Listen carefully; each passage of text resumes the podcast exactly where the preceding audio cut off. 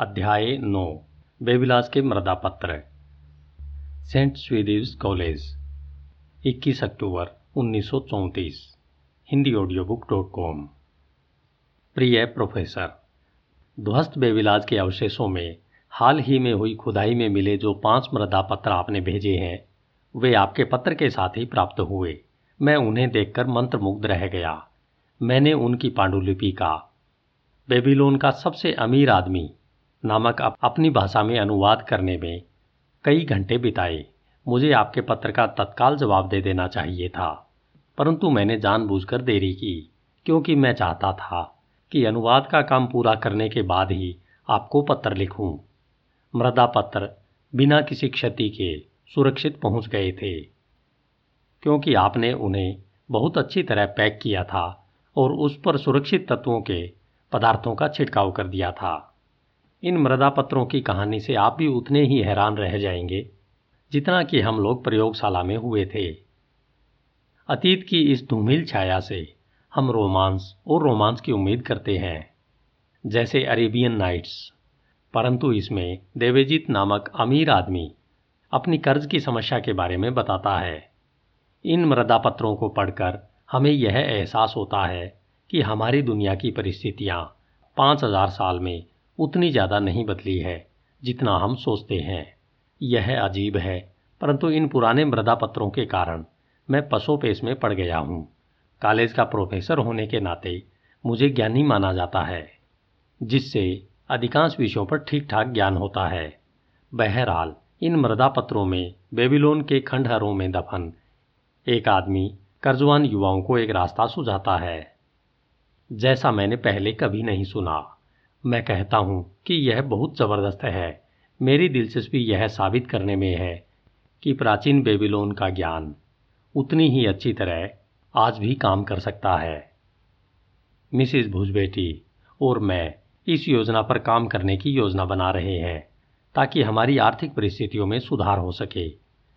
आपके सफल अभियान पर मैं आपको शुभकामनाएँ देता हूँ। मैं आपकी और मदद करने के किसी और अवसर का उत्सुकता से इंतज़ार करता रहूँगा। आपका, अल्फ्रेड एच. श्रूजबेरी पुरातत्व विभाग। पहला मृदा पत्र आज पूर्णिमा है, मैं देवीजुर हूँ सीरिया में गुलाम की ज़िंदगी बिताने के बाद मैं हाल ही में अपने शहर लौटा हूँ। मैंने संकल्प लिया है कि मैं अपने सारे कर्ज चुका दूँगा और बेबीलोन के अपने पैतृक शहर में संपन्न बनकर दिखाऊँगा। मैं मृदा पत्रों पर अपनी परिस्थितियों का स्थायी रिकॉर्ड लिखना चाहता हूँ, ताकि मुझे अपनी प्रबल इच्छा को पूरा करने में मार्गदर्शन और सहयोग मिले।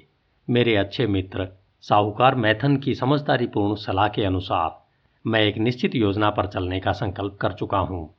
उसका कहना है कि यह योजना किसी भी व्यक्ति को कर्ज से मुक्ति दिला सकती है और उसे संपन्न तथा सम्मानित बना सकती है।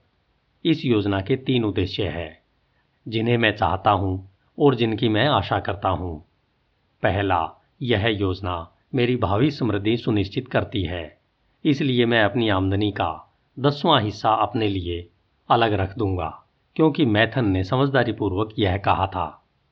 जो व्यक्ति अपने पर्स में सोना और चांदी रखता है, जिसे खर्च करने की उसे ज़रूरत नहीं है, वह अपने परिवार के प्रति प्रेमपूर्ण और सम्राट के प्रति वफादार होता है। जिस व्यक्ति के पर्स में तांबे के कुछ सिक्के ही होते हैं, वह अपने परिवार और सम्राट के प्रति उदासीन होता है। परंतु जिस व्यक्ति के पर्स में कुछ नहीं होता है, वह अपने परिवार के प्रति निर्दयी और अपने सम्राट के प्रति दगाबाज होता है, क्योंकि उसका हृदय कटुता से भरा होता है। इसलिए जो व्यक्ति सफल होना चाहता है, उसके पर्स में धन खनकना चाहिए, ताकि उसके हृदय में अपने परिवार के प्रति प्रेम और अपने सम्राट के प्रति वफादारी हो। दूसरी बात, यह योजना सुनिश्चित करती है कि मैं अपनी अच्छी पत्नी के खर्च पूरे करूँगा और उसके लिए वस्त्र खरीदूँगा, क्योंकि वह वफादारी के साथ अपने पिता के घर से मेरे पास लौटी है। मैथन ने कहा है कि वफादार पत्नी की अच्छी देखभाल करने से मनुष्य के मन में आत्मसम्मान पैदा होता है। उनके उद्देश्यों में शक्ति आती है और उनके संकल्प में वृद्धि होती है।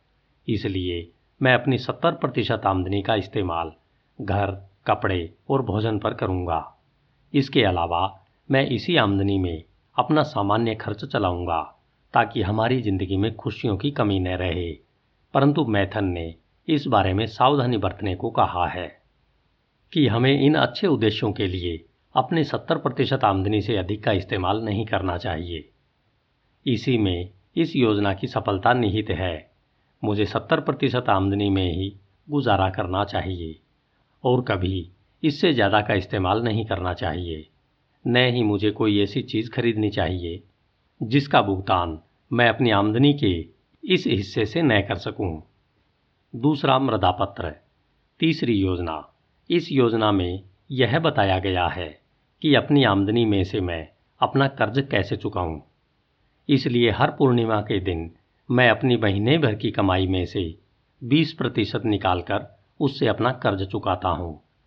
जिन लोगों ने मुझे कर्ज दिया है, उन्होंने मुझ पर भरोसा किया है। इसलिए मैं सम्मानपूर्वक उनमें बराबरी से अपनी 20 प्रतिशत आमदनी बांट लेता हूँ। इस तरह समय के साथ मेरा सारा कर्ज उतर जाएगा। मैं यहाँ पर हर उस व्यक्ति का नाम लिख रहा हूँ, जिसका मैं कर्जदार हूँ। साथ ही मैं यह भी लिख रहा हूँ कि मैंने किस व्यक्ति से कितना कर्ज लिया है।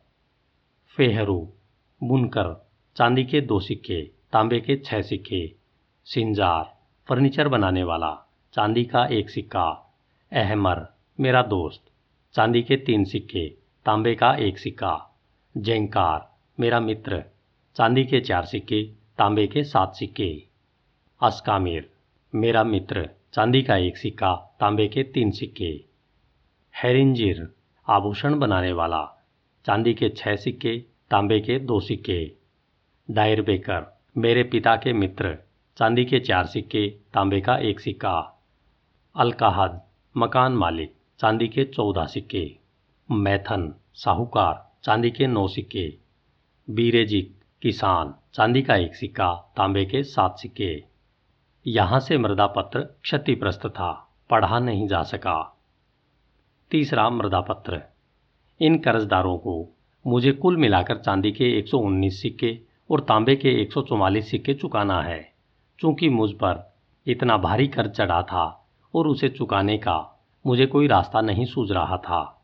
इसलिए मूर्खतावश मैंने अपनी पत्नी को मायके भेज दिया और अपने पैतृक शहर को छोड़कर आसान दौलत की तलाश में प्रदेश चला गया। बहरहाल, वहाँ पर मैं संकट में फंस गया और गुलाम बन गया। अब जब मैथन ने मुझे दिखा दिया है कि अपनी कम आमदनी के बावजूद मैं अपना कर्ज कैसे चुका सकता हूँ तो मुझे यह एहसास होता है कि अपनी फिजूल खर्ची के परिणामों से भागना मेरी बहुत बड़ी मूर्खता थी इसलिए मैं उन लोगों के पास गया जिनसे मैंने कर्ज लिया था मैंने उन्हें बताया कि मेरे पास कोई संपत्ति या जायदाद नहीं है जिससे मैं उनका कर्ज चुका सकूँ। मैंने उनसे कहा कि मेरे पास सिर्फ़ कमाने की क्षमता है और मैं अपनी आमदनी का 20 प्रतिशत हिस्सा कर्ज चुकाने में लगाऊँगा। मैं पूरी ईमानदारी और बराबरी से अपने कर्ज चुकाऊँगा। मैं कर्ज चुकाने के लिए 20 प्रतिशत से ज़्यादा आमदनी का इस्तेमाल नहीं कर सकता हूँ। इसलिए अगर वे धैर्य रखें तो समय के साथ मैं पूरा कर्ज चुका दूँगा। अहमर को मैं अपना सबसे अच्छा मित्र समझता था, परंतु उसने मुझे भला बुरा कहा। और मेरा अपमान किया। बिरेजिक नामक किसान ने मुझसे अनुरोध किया कि मैं सबसे पहले उसका कर्ज चुकाऊँगा, क्योंकि उसे पैसे की बहुत ज़्यादा ज़रूरत है। यह योजना सुनकर मकान मालिक अलका हाथ बहुत गुस्सा हो गया और उसने साफ़ कह दिया कि अगर मैंने जल्दी से उसका कर्ज नहीं उतारा तो परिणाम बहुत बुरा होगा। बाकी सबने खुशी खुशी मेरे प्रस्ताव को मान लिया। इसलिए अब मैं इस योजना पर अमल करने के लिए पहले से ज़्यादा संकल्पवान हूँ। अब मुझे विश्वास हो चुका है कि कर्ज चुकाने से बचने के बजाय उन्हें चुकाना कहीं ज़्यादा आसान है। हालाँकि मैं अपने कुछ कर्जदाताओं की आवश्यकताओं और मांगों को पूरा नहीं कर पाऊँगा, परंतु मैं उन सब के साथ, निष्पक्षता के साथ व्यवहार करूँगा। चौथा मृदापत्र, एक बार फिर पूर्णिमा है, मैंने कड़ी मेहनत की है। मेरी अच्छी पत्नी ने कर्ज उतारने के मेरे इरादों में मेरा पूरा साथ दिया है हमारे बुद्धिमतापूर्ण संकल्प के कारण। इस महीने मैंने नेवाटूर के लिए मज़बूत देह और अच्छे पैरों वाले ऊँट खरीदे, जिसके एवज में मुझे चांदी के 19 सिक्कों की आमदनी हुई। इस आमदनी को मैंने योजना के अनुसार बांट दिया। इसका 10 प्रतिशत मैंने अपने लिए अलग रख लिया। इसका 70 प्रतिशत मैंने जीवन यापन के लिए अलग रख लिया और इसका 20 प्रतिशत मैंने अपने कर्जदाताओं में बराबरी से बांट दिया। मैं जब अहमर के घर गया तो वह नहीं मिला, परंतु मैं वह राशि उसकी पत्नी को दे आया। बीरेजिक तो इतना खुश हुआ कि उसने मेरा हाथ चूम लिया। सिर्फ़ बूढ़ा अलका हद ही बड़बड़ाया और बोला कि मुझे अपना कर्ज ज़्यादा जल्दी चुकाना चाहिए। इस पर मैंने जवाब दिया कि अगर मैं ठीक से कमाऊँगा और चिंता नहीं करूँगा, तभी मैं ज़्यादा तेज़ी से कर्ज चुका पाऊँगा। बाकी सबने मुझे धन्यवाद दिया और मेरे प्रयासों की सराहना की। इस तरह एक महीने में मैंने चांदी के चार सिक्कों का कर्ज उतार दिया। इसके अलावा मैं चांदी के दो सिक्कों का स्वामी भी बन गया हूँ, जिन पर किसी व्यक्ति का कोई हक नहीं है। मैं खुश हूँ और मैं बहुत लंबे समय बाद खुश हुआ हूँ। एक बार फिर पूर्णिमा आ गई। कड़ी मेहनत के बावजूद इस महीने मुझे ज़्यादा सफलता नहीं मिली। मैं बहुत कम ऊँट खरीद पाया। मैं चांदी के सिर्फ़ ग्यारह सिक्के ही कमा पाया। बहरहाल, मेरी अच्छी पत्नी और मैं योजना के अनुरूप चले। हमने एक भी नया वस्त्र नहीं खरीदा और सिर्फ़ सब्ज़ियाँ खाकर गुजारा किया। एक बार फिर मैंने अपनी आमदनी का दस प्रतिशत खुद के लिए अलग रख लिया और सत्तर प्रतिशत से अपना खर्च चलाया। मैं हैरान रह गया जब अहमर ने कर चुकाने के लिए मेरी तारीफ़ की। हालाँकि जो रकम मैं चुका रहा था, वह छोटी थी। बीरेजिक ने भी ऐसा ही किया। अलकाहद आग बुबूला हो गया। परंतु जब मैंने उससे कहा कि अगर वह इस रकम को नहीं लेना चाहता तो वापस कर दे तो वह ठंडा पड़ गया। पहले की तरह बाकी सभी लोग संतुष्ट हुए। एक बार फिर पूर्णिमा आ गई और मैं खुश हूँ। इस बार मुझे ऊँटों का बहुत अच्छा रेवड़ मिल गया और मैंने कई बेहतरीन ऊँट खरीद लिए, जिस वजह से मुझे चांदी के बयालीस सिक्कों की आमदनी हुई। इस पूर्णिमा को मेरी पत्नी और मैंने जूते तथा कपड़े खरीदे, जिनकी हमें बहुत ज़रूरत थी। इसके अलावा हमने गोश्त और मुर्गा खाकर जश्न मनाया। हमने चांदी के आठ सिक्कों से ज़्यादा का कर्ज उतार दिया। अलका हाथ तक ने कोई उल्टी बात नहीं की। वह योजना महान है, जो हमें कर्ज से बाहर निकालती है और बचत कराती है। तीन महीने बाद मैं एक बार फिर लिख रहा हूँ। हर बार मैंने अपनी आमदनी का दस प्रतिशत हिस्सा अलग बचाकर रखा। मैंने और मेरी अच्छी पत्नी ने हर बार सत्तर प्रतिशत आमदनी में अपना खर्च चलाया। हालाँकि कई बार ऐसा करने में काफ़ी मुश्किलें आई। हर बार मैंने अपनी 20 प्रतिशत आमदनी से अपने कर्जदाताओं का कर्ज चुकाया। मेरे पर्स में अब चांदी के 21 सिक्के हैं, जो सिर्फ़ मेरे हैं। इससे मेरा सिर तन जाता है और मैं अपने दोस्तों के बीच घरों के साथ उठ बैठ सकता हूँ। मेरी पत्नी घर को बहुत अच्छी तरह से संभालती है और अच्छे कपड़े पहनती है। हम साथ साथ रहकर खुश हैं। यह योजना अनमोल है।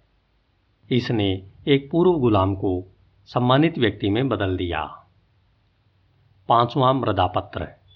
एक बार फिर पूर्णिमा है।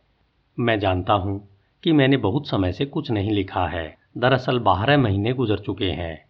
बहरहाल, आज मैं अपना रिकॉर्ड लिखने में नहीं चूकूँगा, क्योंकि आज मैंने अपना आखिरी कर्ज चुका दिया है। आज के दिन, मैंने और मेरी पत्नी ने जश्न मनाया, क्योंकि हमारा संकल्प पूरा हो गया है। जब मैं अपने कर्जदाताओं से आखिरी बार मिला तो ऐसी कई बातें हुई, जिन्हें मैं हमेशा याद रखूँगा।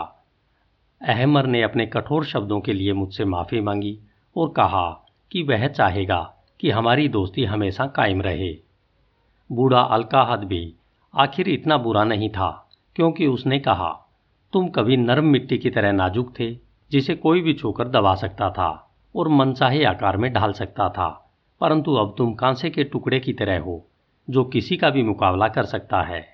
अगर तुम्हें कभी चांदी या सोने की ज़रूरत पड़े तो बेहिचक मेरे पास चले आना। बाकी लोगों ने भी मुझसे सम्मानपूर्वक बात की। मेरी अच्छी पत्नी ने मुझे इतने गर्व से देखा। कि किसी भी आदमी में आत्मविश्वास आ जाएगा। बहरहाल, मुझे सफलता अपनी योजना के बदौलत मिली। इस योजना ने ही मुझे इस काबिल बनाया कि मैं अपना सारा कर्ज चुका दूँ और मेरे पर्स में और मेरे पर्स में सोना चांदी जमा होता रहे। मैं सफलता चाहने वाले हर आदमी को यह सलाह दूँगा कि वह इस योजना पर चले, जब इसकी बदौलत एक पूर्व गुलाम अपने कर्ज चुका सकता है। और अपने पर्स में सोना इकट्ठा कर सकता है तो इस पर अमल करके कोई भी व्यक्ति ऐसा कर सकता है। मैं अब भी इस योजना पर चल रहा हूँ, क्योंकि मुझे विश्वास है कि अगर मैं इस पर अमल करता रहूँगा तो मैं जल्दी ही अमीर बन जाऊँगा। सेंट विंसेंट, सेंट स्वीडिन कॉलेज, सात नवंबर 1936 प्रिय प्रोफेसर, अगर बेबीलोन के अवशेषों की खुदाई करते समय आपको वहाँ के ऊँटों के व्यापारी, देवेजीत का भूत मिले तो मुझ पर एक मेहरबानी करें। उसे बता दें कि उसने मृदा पत्रों पर बहुत समय पहले जो लिखा था, उसके लिए इंग्लैंड के दो प्रोफेसर आजीवन उसके आभारी रहेंगे। आपको शायद याद होगा, एक साल पहले मैंने लिखा था कि मिसेस रूबेरी और मैं कर्ज से बाहर निकलने की इस योजना की आवाज़ भी सुनना चाहते हैं। शायद आपने अनुमान लगा लिया होगा कि हमारी आर्थिक स्थिति खराब थी। हालाँकि हम इसे अपने दोस्तों से छुपाने की कोशिश कर रहे थे। हम कई सालों से अपमान भरा जीवन जी रहे थे, क्योंकि हमारे सिर पर पुराने कर्जों का पहाड़ था और नए कर्ज चढ़ते जा रहे थे। हम दहशत में थे कि कहीं व्यापारी लोग कोई फसाद ना खड़ा कर दें, जिसकी वजह से मुझे कॉलेज से निकाल दिया जाए। ऐसा नहीं है कि हम कर्ज चुकाने की कोशिश नहीं कर रहे थे। अपनी आमदनी में से हम जितना भी बचा सकते थे उतना बचाने की कोशिश कर रहे थे, परंतु आमदनी में अपना खर्च चलाना भी मुश्किल पड़ रहा था। इसके अलावा हमें मजबूरन उन जगहों से सामान खरीदना पड़ता था, जहाँ हमें उधार मिल सके। भले ही वहाँ हमें महँगे दामों पर सौदा मिलता था। इससे एक दुष्चक्र शुरू हो गया, जिससे चीज़ें बेहतर बनने की बजाय बदतर बनती चली गई। हमारी स्थिति निराशाजनक होती जा रही थी। हम कम किराए वाले मकानों में नहीं जा सकते थे, क्योंकि हम पर मकान मालिक का कर्ज चढ़ा हुआ था। ऐसा लगता था कि हम स्थिति को सुधारने के लिए कुछ नहीं कर सकते थे। फिर अचानक बेबीलोन के ऊँटों के व्यापारी ने हमें एक ऐसी योजना सुझाई, जिस पर अमल करके हम अपनी मनचाही चीज़ हासिल कर सकते थे। उसने हमें अपनी योजना पर अमल करने की सूची बनाई और मैंने वह सूची अपने सभी कर्जदारों को दिखाई। मैंने उन्हें यह स्पष्ट बता दिया कि वर्तमान स्थिति में मैं उनका कर्ज तत्काल नहीं चुका सकता हूँ। आंकड़ों को देखकर वे यह बात खुद ही समझ सकते थे। फिर मैंने उन्हें बताया कि पूरा कर्ज चुकाने का इकलौता रास्ता यही था कि मैं हर महीने अपनी 20 प्रतिशत आमदनी सभी कर्जदाताओं में बराबरी से बांट दूँ। इस तरह से मैं लगभग दो साल में सारे कर्ज उतार दूँगा। इस दौरान हम अपना सारा सामान नकद खरीदेंगे। जिससे उन्हें अतिरिक्त लाभ होगा। कर्जदाता सचमुच बहुत सज्जन थे। हमें सब्ज़ी देने वाला बूढ़ा आदमी समझदार था। उसने एक ऐसी बात कही, जिसके द्वारा मुझे दूसरों को समझाने में आसानी हुई। उसने कहा, अगर आप आगे से सारा सामान नगद खरीदेंगे और अपने कर्ज का कुछ हिस्सा भी चुकाएँगे तो यह उससे बेहतर रहेगा जो आपने आज तक किया है। आपने तीस साल से मुझे एक पैसा भी नहीं दिया है। अंत में मैंने उन सबसे यह अनुबंध करवा लिया कि जब तक मैं नियमित रूप से अपनी 20 प्रतिशत आमदनी से उनके कर्ज चुकाता रहूँगा, तब तक वे मुझे किसी प्रकार से तंग नहीं करेंगे। फिर हमने 70 प्रतिशत आमदनी में गुजारा करने की योजना बनाई। हम अपनी 10 प्रतिशत आमदनी बचाने के लिए संकल्पवान थे। चांदी और संभवतः सोने के सिक्के बचाने का विचार बहुत आकर्षक था। खुद को बदलने में हमें रोमांच का अनुभव हुआ। अपनी सत्तर प्रतिशत आमदनी में, आराम से खर्च चलाने के तरीके खोजने में हमें बहुत मज़ा आया। हमने यह काम मकान के किराए से शुरू किया और हम मकान का किराया कम करवाने में कामयाब हो गए और हमें अच्छा सामान कम कीमत पर मिलना शुरू हो गया। यह इतनी लंबी कहानी है कि एक पत्र में पूरी नहीं हो सकती। संक्षेप में, इसमें हमें ज़्यादा कठिनाई नहीं हुई और हमने खुशी खुशी यह काम कर दिया। अपनी आर्थिक समस्याओं को इस तरह सुलझाने से हमें बहुत राहत मिली और अब हम पुराने कर्ज के कारण आतंकित नहीं थे। बहरहाल, मैं आपको उस दस प्रतिशत आमदनी के बारे में बताना नहीं भूलूँगा, जिससे हमने खनकाने के लिए अलग रखा था। हमने कुछ समय तक तो अपनी जमा पूंजी को देखने का आनंद लिया। कृपया यह सुनकर हंसने न लगे। देखिए, यही असली बात है। असली आनंद इसी में है। कि आप धन बचाना शुरू कर दें, जिसे आप खर्च नहीं करना चाहते। धन खर्च करने के बजाय उसे इकट्ठा करने में ज़्यादा आनंद मिलता है। जब हमने मन भरकर धन खनकाने का आनंद ले लिया तो हमने इसका एक ज़्यादा लाभकारी प्रयोग खोज लिया। हमने एक ऐसी जगह पर इसका निवेश कर दिया, जहाँ हमें हर महीने दस प्रतिशत ब्याज मिलने लगा। यह हमारे परिवर्तन का सबसे संतोषजनक हिस्सा साबित हो रहा था। अपनी आमदनी में से हम सबसे पहले इसी दस प्रतिशत हिस्से का भुगतान करते हैं। हमें यह जानकर सुरक्षा का बहुत ही संतोषजनक एहसास होता है कि हमारा निवेश नियमित रूप से बढ़ रहा है। हमारे रिटायरमेंट तक हमारे बचत खाते में काफ़ी धनराशि इकट्ठी हो जाएगी। यह धनराशि इतनी ज़्यादा होगी कि इससे बाद के हमारे खर्चे पूरे होते रहेंगे। मज़े की बात यह है कि यह सब मेरी पुरानी आमदनी में ही संभव हुआ। हालाँकि इस बात पर यकीन करना मुश्किल है, परंतु बिल्कुल सच है। हम धीरे धीरे अपने सारे कर्ज चुका रहे हैं। इसके अलावा हमारा निवेश बढ़ रहा है और हमारी आर्थिक स्थिति पहले से बेहतर है। कौन विश्वास कर सकता है कि बिना किसी वजह से परिणामों में इतना अंतर आ सकता है? अगले साल के अंत तक हमारे सारे कर्जे उतर जाएँगे। तब हम ज़्यादा धनराशि का निवेश करने की स्थिति में होंगे। इसके अलावा हमारे पास इतना धन होगा कि हम बाहर घूमने फिरने जा सकते हैं। बहरहाल, हमने संकल्प कर लिया है कि हम किसी भी स्थिति में अपने जीवन यापन के खर्च को अपनी सत्तर प्रतिशत आमदनी से ज़्यादा नहीं होने देंगे। अब आप समझ सकते हैं कि हम बेबीलोन के उस आदमी को व्यक्तिगत रूप से धन्यवाद क्यों देना चाहते हैं, जिसकी योजना ने हमें धरती पर नारकीय जीवन से बचाया है। उसके पास ज्ञान था, क्योंकि वह इन परिस्थितियों से गुजर चुका था। वह चाहता था कि उसके कटु अनुभवों से दूसरों को लाभ मिले। इसलिए उसको अपना संदेश लिखने में इतने घंटों की मेहनत करनी पड़ी। अपनी ही तरह कष्ट उठाने वाले लोगों के लिए उसके पास एक सच्चा संदेश था। यह संदेश इतना महत्वपूर्ण था कि पाँच हज़ार साल बाद यह बेबीलोन के अवशेषों से बाहर निकला, और आज भी यह उतना ही सच्चा तथा प्रभावी है, जितना यह प्राचीन बेबीलोन में था। आपका अल्फ्रेड एज श्रूबेरी, पुरातत्व विभाग। धन्यवाद, Hindi audio book dot com